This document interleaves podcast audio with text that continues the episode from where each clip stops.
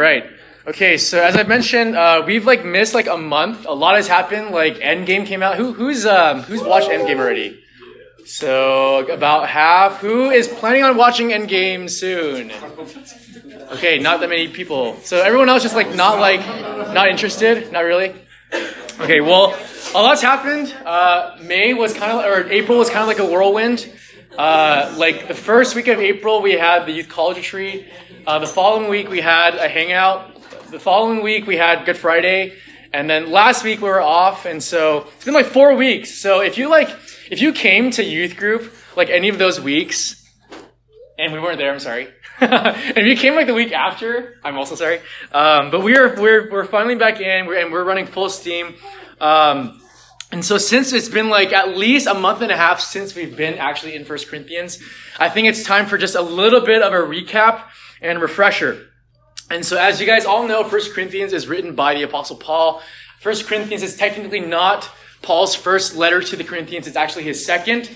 And as you guys know, the reason why the Apostle Paul writes to the Corinthians is because of the fact that there are divisions uh, in the church. And more than that, uh, more importantly, the Corinthian church was becoming more and more like the Corinthian culture, and how the values of the kingdom of God were becoming more and more like the values of the surrounding culture. And so, as we conclude chapter four, and I know it's only chapter four, uh, Paul has been calling for a subversive and countercultural lifestyle, and will continue to do so for the remainder of the letter. And so before we dive in, what we need to remember is that for the past three chapters, we find out what has been threatening the Corinthian church, namely divisions and rivalries. And uh, as you guys know, the, the Corinthian church, the, the Christian community, was fracturing over status, popularity, and the people that they knew. And what the apostle Paul exposed in the hearts of the Corinthians was that they were looking too much like the culture and too little like the cross. They looked, in fact, they looked a little, a, a lot like the culture and too little like Jesus. And so for the past four chapters, Paul has been asking the question, how can any thoughtful person be so full of themselves, so arrogant, so self-important, so, so, so judgmental, so condescending when you stand beside the cross of Jesus Christ? Which finally brings us to our passage tonight. And so after using metaphors of, of gardening and architecture to describe what the Christian community is like, Paul now speaks literally, almost as if to say, if I, if I, if, if what I said still didn't get through to your thick skulls, let me just speak a bit more bluntly now. And so if you guys have your Bibles, I invite you to turn with me to 1 Corinthians chapter 4, verses uh, 6 to 21. 1 Corinthians chapter 4, verses 6 to 21. So it's a lot of text that we're covering uh, because, like I've mentioned before, I what I ended up doing was I had just taken just five verses and I was supposed to have preached like maybe 15. And anyway, uh, six, verses 6 to 21. uh, verse 6, this is what the Apostle Paul writes. He says, I have applied all these things to myself and Apollos for your benefit, brothers that you may learn by us not to go beyond what is written, that none of you may be puffed up in favor of one against another. For who sees anything different in you? What do you have that you did not receive? If then you received it, why do you boast as if you did not receive it? Verse 8. Already you have already, you, you have all you want. Already you have become rich. Without us, you have become kings, and would that you did reign, so that we might share the rule with you. For I think that God has exhibited us apostles as last of all, like men sentenced to death, because we have become a spectacle to the world, to angels and to men. We are fools for Christ's sake, but you are wise in Christ. We are weak, but you are strong. You are held in honor, but we in disrepute. To the present hour, we hunger and thirst. We are poorly dressed and buffeted and homeless, and we labor working with our own hands. When reviled, we bless. When persecuted, we endure. We, when slandered, we entreat. We have become and are still like the scum of the world, the refuse of all things. Verse 14. I do not write these things to make you ashamed, but to admonish you as my beloved children. For though you have countless guides in Christ, you do not have many fathers. For I became your father in Christ Jesus through the gospel. I urge you then, be imitators of me. That is why I sent you Timothy, my beloved and faithful child in the Lord, to remind you of my ways in Christ, as I teach them everywhere in every church. Some are arrogant, as though I were not coming to you, but I will come to you soon, if the Lord wills, and I will find out not the talk of these arrogant people, but their power. For the kingdom of God does not consist in talk, but in power. What do you wish? Shall I come to you with a rod, or with love and a spirit of gentleness? This is the word of the Lord. Have you ever heard of the abbreviation WWJD? What would Jesus do?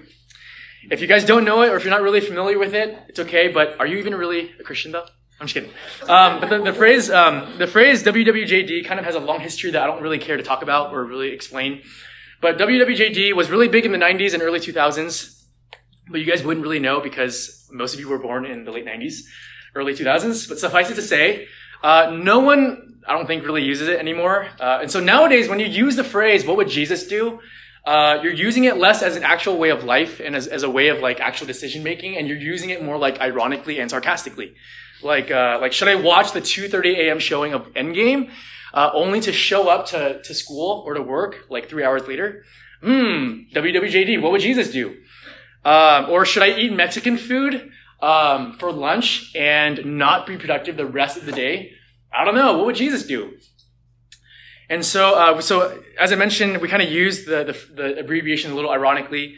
Um, so actually, Pastor Kim's sabbatical is coming up this summer, and so this summer uh, you're going to see a lot of associate pastors uh, preaching on Sundays, and, and by the end of it, we're all going to be dead. And and so what you'll be hearing from a lot of us, a lot of us this summer is WWKD. Uh, what would what would Kim do? Um, now, uh, WWJD is, is kind of a uh, it's kind of a corny slogan if you really think about it, um, and it, it's also not without its own problems as well. But one of the many reasons why the, Christ, the, the Corinthian community was overrun with division and had to come under the stern rebuke of the apostle Paul was because as much as they had professed and had even a good theology of Jesus, they had failed to pattern their lives after him. They had failed to realize the overall rhythm and trajectory of his life. A life fraught with hardship, with suffering, shame, and, you know, I think some of us aren't too different. We profess saving faith in Jesus and even have a pretty good depth of knowledge about Jesus. But many of us have failed to pattern our lives after him. Many of us pattern our lives after the people we follow on Instagram or the people at school, how they dress and act, how others talk and behave, not realizing that this is actually the antithesis of the way of Jesus and the way of the cross. And so as the apostle Paul hammers the final nail in the coffin, he's going to make one final push, one final ex- exhortation to all of us to keep a close watch on the people that we follow and imitate. In fact, that's what this whole passage is actually about. It's about imitating others, but never for the sake of imitation. We are to pattern our lives after people who look like Jesus. And so the key idea for tonight's message and from the passage is that a people centered on Jesus the Messiah embrace the way of Messiah and imitate models of Messiah. Embrace and imitate. The first point is embracing the way of Messiah. And so we're going to look at this first point into two parts. Embracing the way of Messiah means that we don't go beyond the way. Take a look at verse 6. I have applied all these things to myself and Apollos for your benefit, brothers, that you may learn by us not to go beyond what is written, that none of you may be puffed up in favor of one against another. Now, what is Paul even saying here? In verse 6, the Apostle Paul says that there is something that he wants the Corinthians to learn from him and Apollos. What is it? He says that you may be, that you may learn by us not to go beyond what is written. Now, I don't, I don't know if you've noticed this, but all throughout the first chapters, the first four chapters of 1 Corinthians, Paul has quoted scripture five times. You don't have to count. Just, just trust me on that. And when Paul says to not go beyond what is written, Paul is referring to the five times that he has quoted from the Old Testament.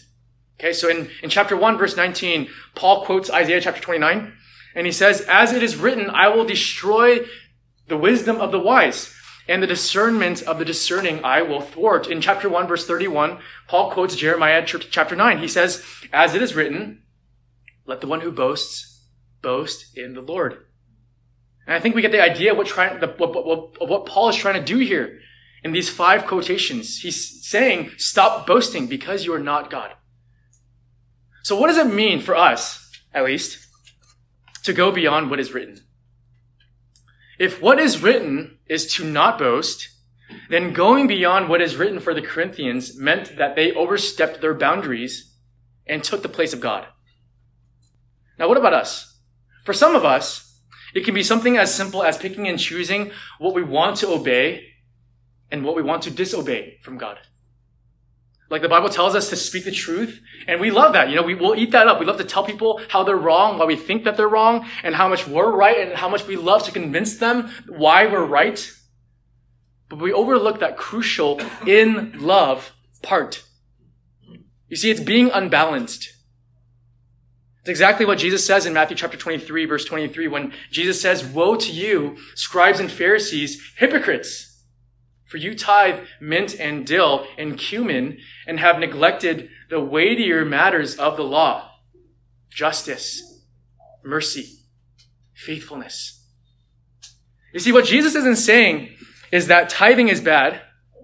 But what Jesus is saying is that in focusing too narrowly on something like tithing, they had neglected, neglected more important aspects of Scripture justice, mercy, faithfulness.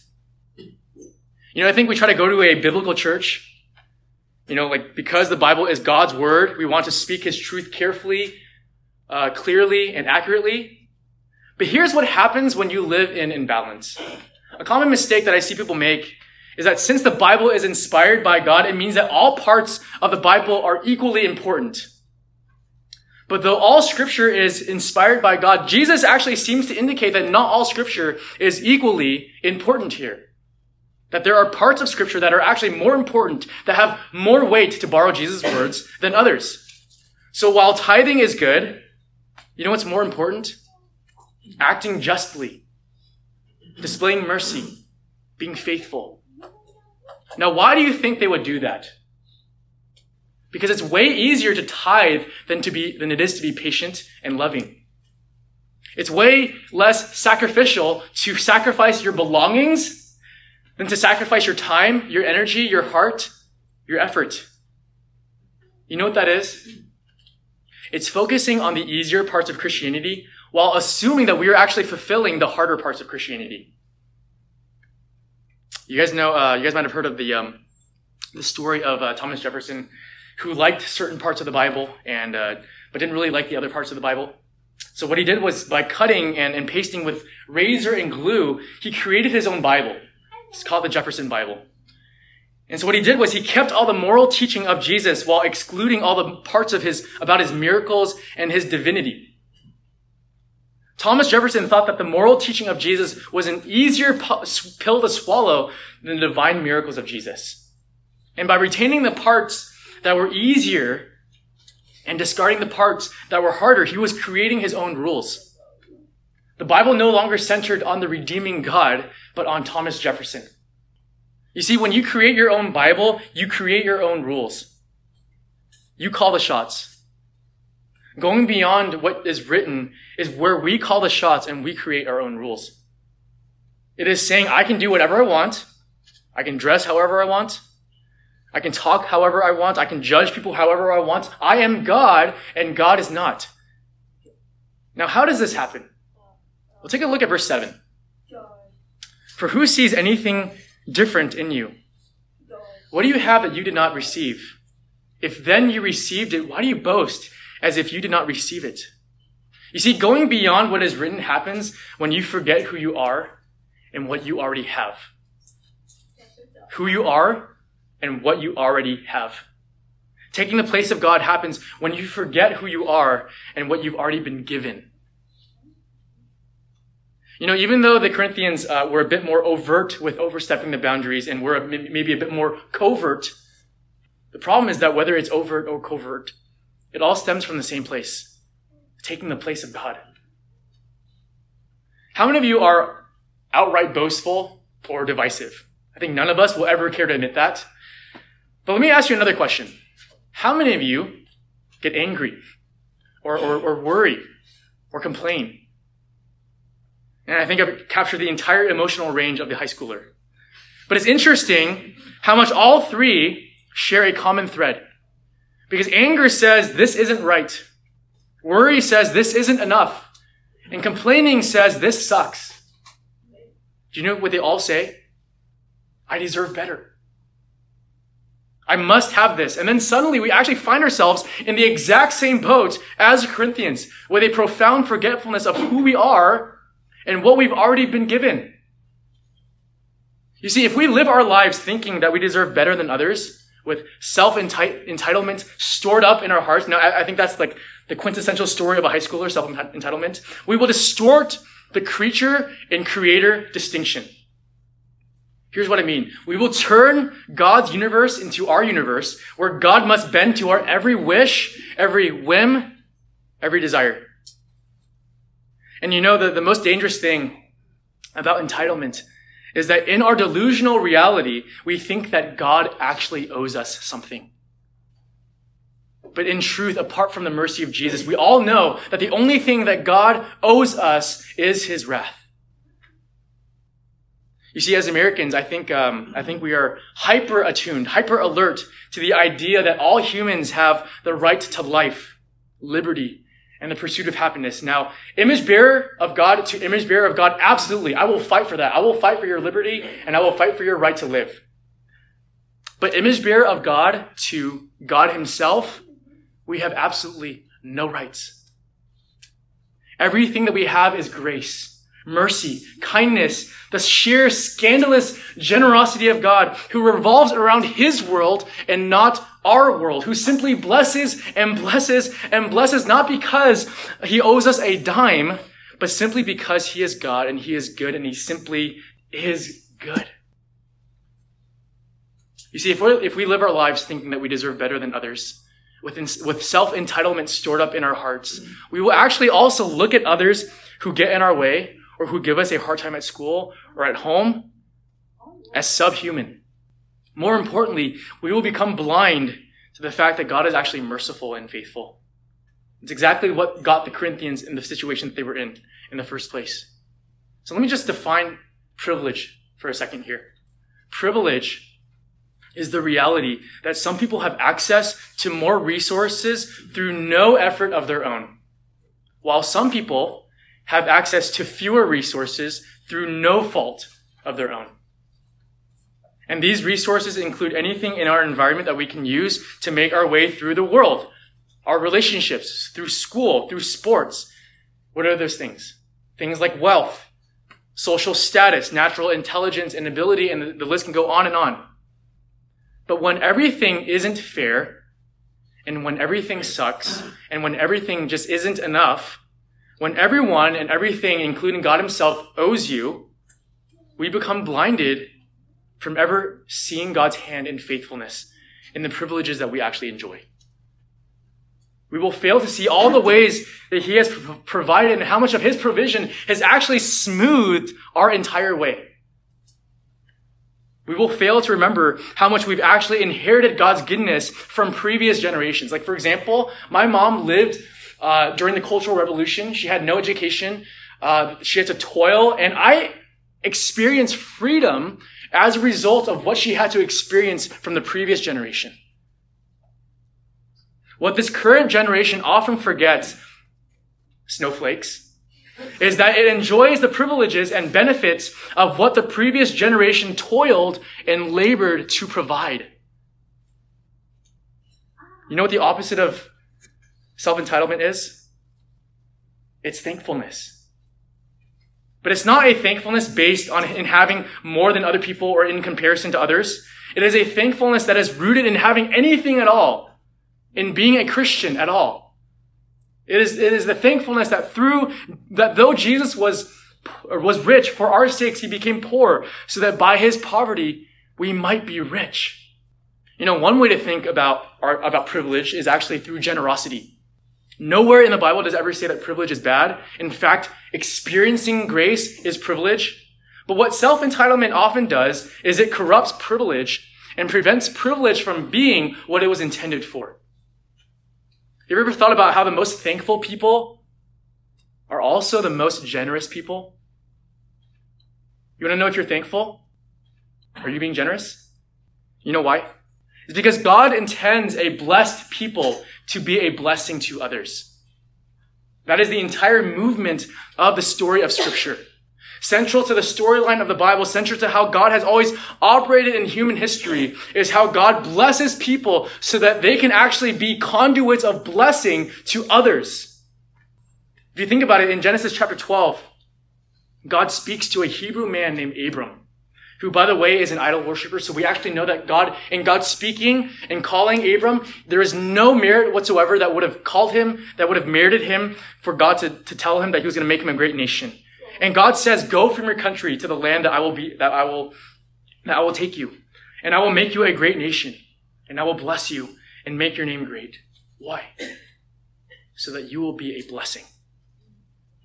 I will bless those who curse you who bless you, and, and, and him who dishonors you, I will curse. And in you, catch this, in you, all the families of the earth shall be blessed. And I think we know the rest of the story because from Abram, from Abraham comes Jacob, or Isaac and then Jacob. I skipped a, a, a patriarch.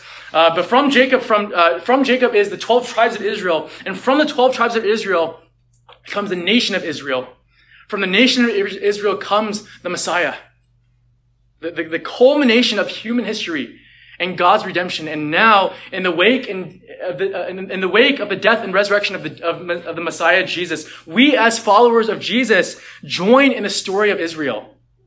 And as sons and daughters of Father Abraham, we are now called to participate in the blessing and to be a blessing to the world, to the people, friends, and neighbors around us.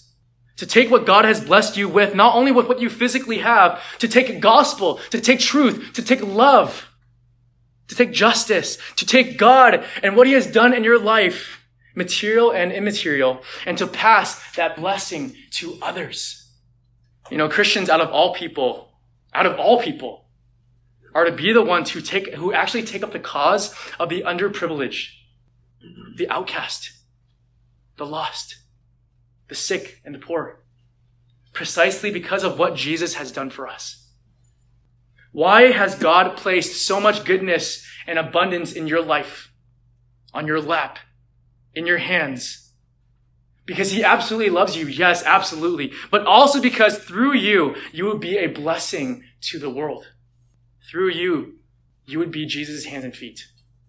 And when we do that, we will be actually be freed from any kind of human boasting any kind of human arrogance, any kind of self-pity, any kind of complaining or worrying, because the Messiah Jesus has made us his own. Embracing the way of Messiah means that we don't call the shots, but it also means that we don't have to call the shots. We don't go beyond the way. Secondly, embracing the Messiah means that we must count the cost of the way. We must count the cost of the way. I know I talked for like 15 minutes already, and we barely looked at the rest of the passage, so let's take a look at verses 8 to 13. Already you have all you want. Already you have become rich.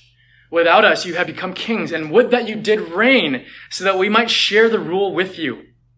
For I think that God has exhibited us, apostles, as last of all, like men sentenced, sentenced to death, because we have become a spectacle to the world, to angels, and to men. We are fools for Christ's sake, but you are wise in Christ. We are weak, but you are strong. You are held in honor, but in disrepute.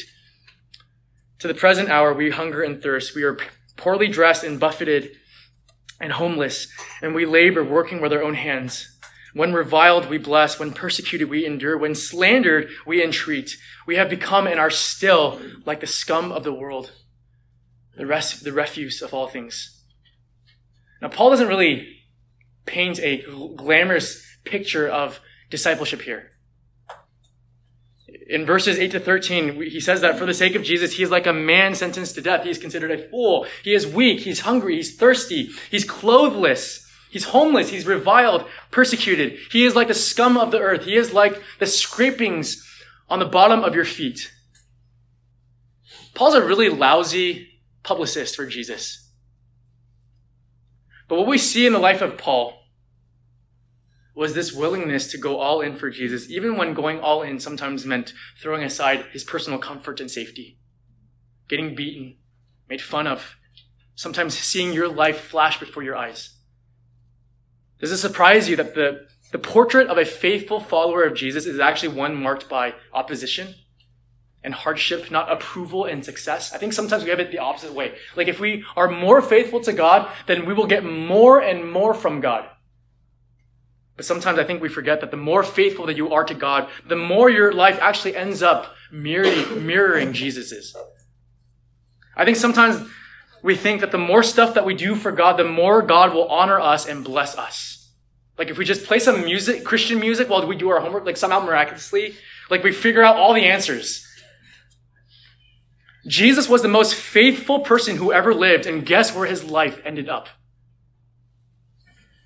When did we forget that to follow Jesus didn't mean having good grades, good circumstances coming your way, getting into the school of your dreams, or to have perfect relationships, but to die to self daily, to walk down the path of self denial and sacrifice? When did the crucified Messiah become a cosmic vending machine who exists to only enhance your life and make you happy? When did we forget that following Jesus would actually come at a great cost? You know, as a pastor, I hear a lot of things, uh, some bad things and, and many good things, thankfully. And among those good things is the desire for people to want to be more like Christ. I hear that a lot. I want to be more like Jesus. And I guarantee that that's going to be half of your prayer requests at the end of small groups tonight. I want to be more like Christ. And, um, and I'm not going to knock on that. It's a great thing. It's a great thing that who, who wouldn't want to desire to be like Jesus? But next time, maybe think twice what you're really asking for. Because to say that you want to be more like Christ is to say that you want to share in his sufferings. Many like the idea of being like Christ, but without its commitments. You can't know Christ apart from his cross. You can't know Jesus apart from his sufferings. Is exactly what the apostle Paul says in Philippians chapter 3 when he says in verse 10 that I may know him and the power of his resurrection, resurrection and may what? Share his sufferings becoming like him in his death. You want to be more like Jesus? You participate also in his sufferings. One commentator writes that to belong to Christ is not a way of assuring success or a trouble free life. Quite the opposite. Paul had a successful life before he was called into his apostolic vocation. To become a proclaimer of Jesus, to actually align yourself with Jesus meant that you would actually have to give up everything. So I want to just ask all of you, maybe Christian, non-Christian, maybe just, maybe you profess to be a Christian, but you're not actually sure. Have you counted the cost of following Jesus? Have you actually counted the cost of following Jesus? This is where a life following Jesus will actually potentially end up. D.A. Carson, another uh, commentator, he writes that I look at my children and I wish for them enough opposition to make them strong, enough insults to make them choose, enough hard decisions to make them see that following Jesus brings with it a cost, a cost eminently worth it, but a cost nonetheless. A church that is merely comfortable, that never evangelizes, never encourages people to stand on the front line, will never be strong, never be grateful, never be able to sort out profoundly Christian priorities. Now, I think most of us, we probably won't find ourselves in the same trenches as the Apostle Paul in some obscure world, but I think for many of us, following Jesus won't come in the form of physical suffering, but in the form of daily self denial and daily sacrifices. Like when people talk behind your back and slander you, following Jesus will actually mean that you walk the path of forgiveness and patience rather than the road of vengeance, retaliation, and bitterness. Or when you're talking with someone that you don't really want to talk to, following Jesus will actually mean walking down the path of caring about their interests, looking them in the eye, putting down your phone, taking an interest in what they're saying. Sometimes following Jesus will actually mean taking a risk and sacrificing your own comfort zones and even your friendly relationship with people so that you can actually give them the good news of the kingdom of God. And I can go on and on with more and more examples, but the point is, where are the areas of our lives that we need to be sacrificial with our lives, our money, our time, and possessions for God? But you see, at the same time, for Paul, death wasn't truly death. If you take a look just for a moment back to verses 8 to 13, we left out some important pieces of Paul's response to his suffering. He says that when reviled, we bless.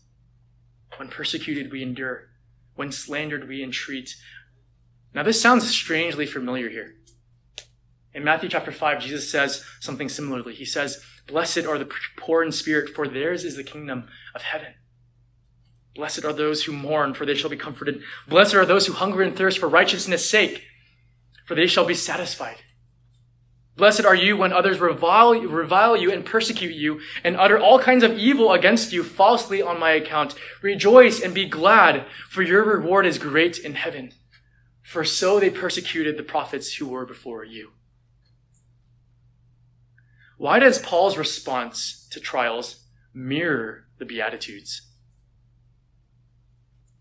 It's because Paul found himself in good company with a godly lineage of men and women who had put their hope in God and not on the uncertainty of riches nor the shifting shadow of people's approvals.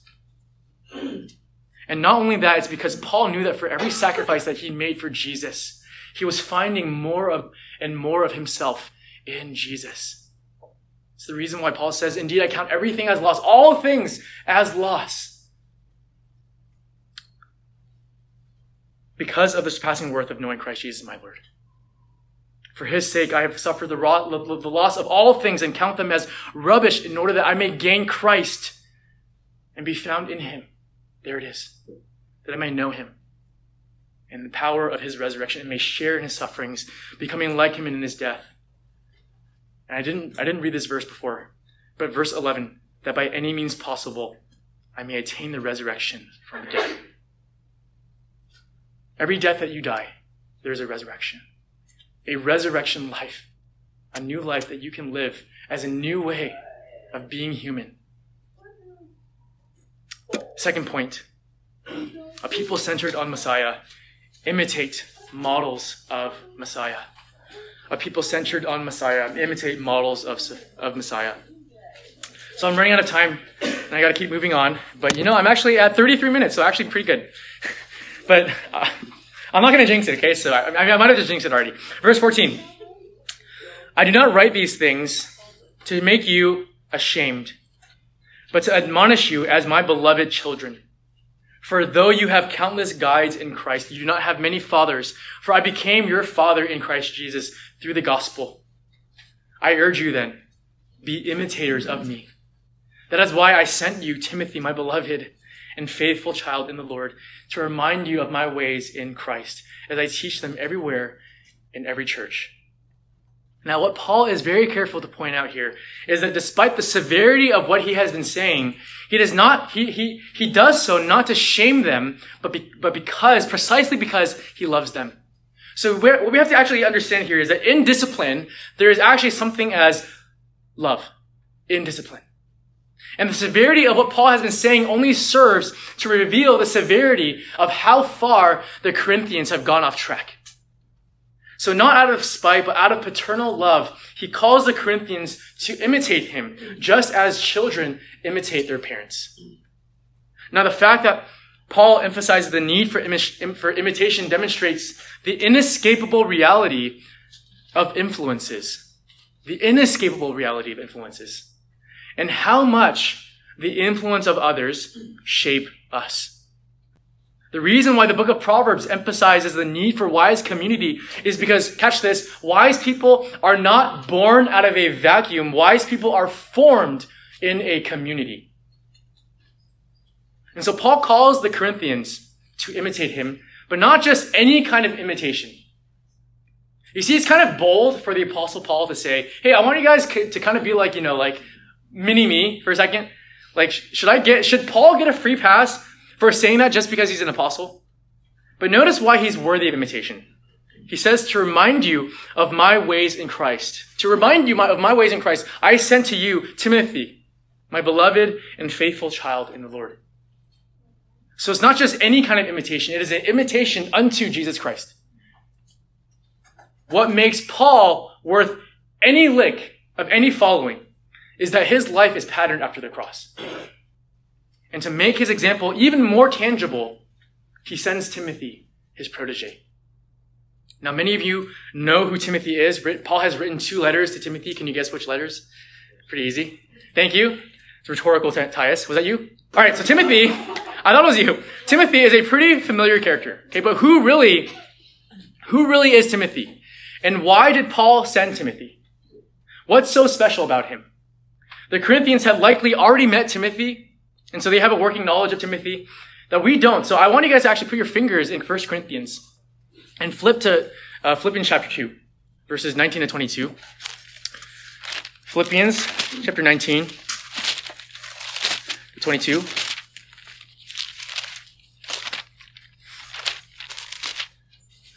And this is what the Apostle Paul says to the Philippians. He says in Philippians chapter 2, verses 19 to 22, he says, I hope in the Lord Jesus to send Timothy to you soon, so that I too may be cheered by news of you. For I have no one like him who will be genuinely concerned for your welfare. For they all seek their own interest, but not those of Jesus Christ. But you know Timothy's proven worth, how as a son with a father he has served with me in the gospel. There is a unique quality about Timothy that makes him stand out. Out of all the people that Paul could have sent, what is it? He was genuinely concerned for people's welfare. Now, the word for concern here carries along this idea of burden or anxiety for people. Another way of saying it is Timothy was genuinely invested and genuinely cared about people. I know this sounds so simple, like big whoop. Okay, he cared about people. But let me ask you something. Do you know anyone other than your parents who was actually genuinely invested in you, in your spiritual welfare, in your physical welfare, in your emotional welfare? to feel so burdened by your burdens. Do you know anyone like that? And you know, Timothy's example challenges me because Timothy is the picture and model of what every pastor should be. Someone who is actually genuinely invested, intrigued, will keep tabs on people. Sometimes I forget that ministry actually isn't about the programs or the events, which is often the habit of youth pastors. Ministry is actually asking, how are you really doing? And speaking into that. So a question I want to ask all of you collectively is, are you interested? Are you interested and invested in other people's lives? In the lives of the people sitting in this room right here. When we share things during small groups or when we share our prayer requests with each other during small groups, are we, are we tuning out? Are we paying attention to what the other person is saying? Here's another one. When someone shares prayer requests from last week, do you, do you follow up and ask for updates? As our seniors graduate high school, actually, maybe a better question is, do you guys even know who the seniors are in this room? Who the juniors are, the, the, the sophomores, the freshmen? When someone says that they have a big test or a big event coming up, do you show genuine concern? Does the, the, does the thought of this person or this other person ever cross our minds? Do we, do we ever wonder how, how so-and-so is doing? Not in a creepy way, of course, but in a genuine concern for their welfare. And what Paul is saying is imitate that because that is the way of Jesus. The ultimate carer is not Timothy or Paul, it's actually Jesus himself. And so to our youth staff, do we, do we think about our kids during a week? You know, as I was, uh, as I was working on this message, I was trying to think of someone who actually genuinely cares. You know, the, you know who that person is? It's me, obviously. Just kidding. obviously not. But the person that I had thought of was, was actually Megumi. Many of you guys don't know who Megumi is. Some of you guys do. But Megumi used to serve in our high school ministry. And she got married and her husband stole her from Lighthouse. And I'm, I'm trying to scheme to bring her back, actually. Just kidding, I'm not. Um, but uh, she's very content being at her church. But as I thought about someone who genuinely cares, um, I, I thought about Megumi. Because every conversation that I, that I had with Megumi, she, she listens. She tracks with what I'm saying and she has good follow up. She doesn't make any assumptions. She isn't on her phone or looking around when I'm talking to her. But for those of you who didn't get a chance to meet Megumi, I, I really wish you did. Because I think you really would have had a good model of what it was like to genuinely care for people. And so Paul says to imitate that, but here's one final thing that sets Timothy apart from the rest. Take a look, take a look at verse 21 of Philippians chapter 2. He says, For they all seek their own interests, not those of Jesus Christ. Timothy doesn't seek his own interests, but Jesus. I that sounds pretty simple. But you know, like when I was in, uh, it's kind of funny. When I was in seminary, I had a friend who made this joke. I don't even, I, I don't know how real this joke is. It might have just been truth, uh, veiled in a joke. Um, but I had a friend who, who made this joke and said, I love preaching, I love ministry, but you know the one thing I hate? It's the people. And, uh, and I was like, you know, with every truth, with every joke, there's probably a kernel of truth. That person was me. Just kidding. Wasn't. Um, but I think a lot of us love the idea. A lot of us, I think, love the idea. I think we're like enamored with the romanticized idea of seeking the interests of Jesus. Like what good Christian wouldn't? But I think when the rubber meets the road, when the interests of Jesus actually call us out of our inter- uh, out of our comfort zones and rubs us against our personal interests, we're like, forget it. What makes Timothy unique and what sets him apart is that he only cares about what Jesus cares about. No matter how difficult it was. And the heartbeat of what Jesus cared about was people.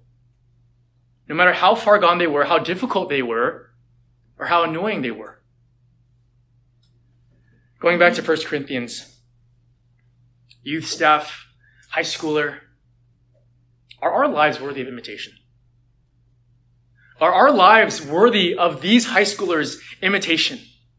And you know, like, should we fault the high schoolers' choice of imitating weirdos if we're not holding up better examples of integrity, faithfulness, and character? What kind of example are you setting to the people that you are serving? Now, notice how Paul didn't say, imitate me in every way, but only insofar as I imitate Jesus. So I better not see a bunch of people dressed like Peter back next Friday. Just kidding. Um, but do you genuinely care? Do you genuinely care about these kids and you seek the interests of Jesus when they sometimes ride up against your own? That was Paul's life. That was Timothy's life. That must be my life, and that must be your life. You know, I think this call to imitation is so refreshing because it calls us back to what's actually truly important. You know, I, love the, the simplicity of what made Paul love Timothy so much. He said nothing about Timothy's charm or charisma or his good looks, but he mentioned his character because he knew that character speaks louder than his words. The reason why Paul says what he says in verses 18 to 21. Some are arrogant, as though I were not coming to you, but I will come to you soon, if the Lord wills, and I will find out not the talk of these arrogant people, but their power. For the kingdom of God does not consist in talk, but in power. What do you wish? Shall I come to you with a rod or with love and a spirit of gentleness? The kingdom of God consists not in talk, but in power. You know, it's pretty easy these days to be, these days to be scammed by other people. You thought people were a certain way, and it turns out they were actually something completely different and actually really terrible. You thought people acted in integrity, and then you find out that it was a complete sham. And the reason why is because you can be completely fooled by appearances and big talk. And what we come to realize is that true power is actually shown in a person's character, not in a person's words. You don't have to sweet talk to care. Because when you care, people will notice. So, a question that we should always be asking ourselves when we evaluate the people in our lives, the communities in our lives, the friends in our lives is can I actually see Jesus in them? And if not, you should probably run away. Am I more caring, more concerned, more in pursuit of the interests of Jesus rather than my own? And that's it. That must be the kind of people that we imitate. And so the more mature in this room need to be helping the less mature. And the less mature here need to be looking up to the more mature. You know, there's a, there's a, there's a there's two guys at, at that, uh, that go to our church, and uh, one disciples the other. And um, it's funny how discipleship is at, at Church of Lighthouse. Anyway, um, the disciple begins to wear the same clothes as the discipler. And I'm like, that's like ultimate discipleship. Uh, but lest we make imitation more like idolatry, we need to remember that we follow and imitate others insofar as they imitate Jesus. What we all need to remember is that no matter how far along or how close behind everyone is, we're all walking on the same road. We all follow Jesus, but he, also gives us examples of people who are further down the road for us to look up to. And at the same time, he also places people behind us so that we can model the way of Jesus for them. So let's listen to them. Let's be inspired by them. Let's be them. At the end of the day, it all comes back to Jesus. We imitate people not for the sake of being them, but for the sake of being like Jesus. A people centered on Messiah embrace the way of Messiah and they imitate models of Messiah. Let's pray together.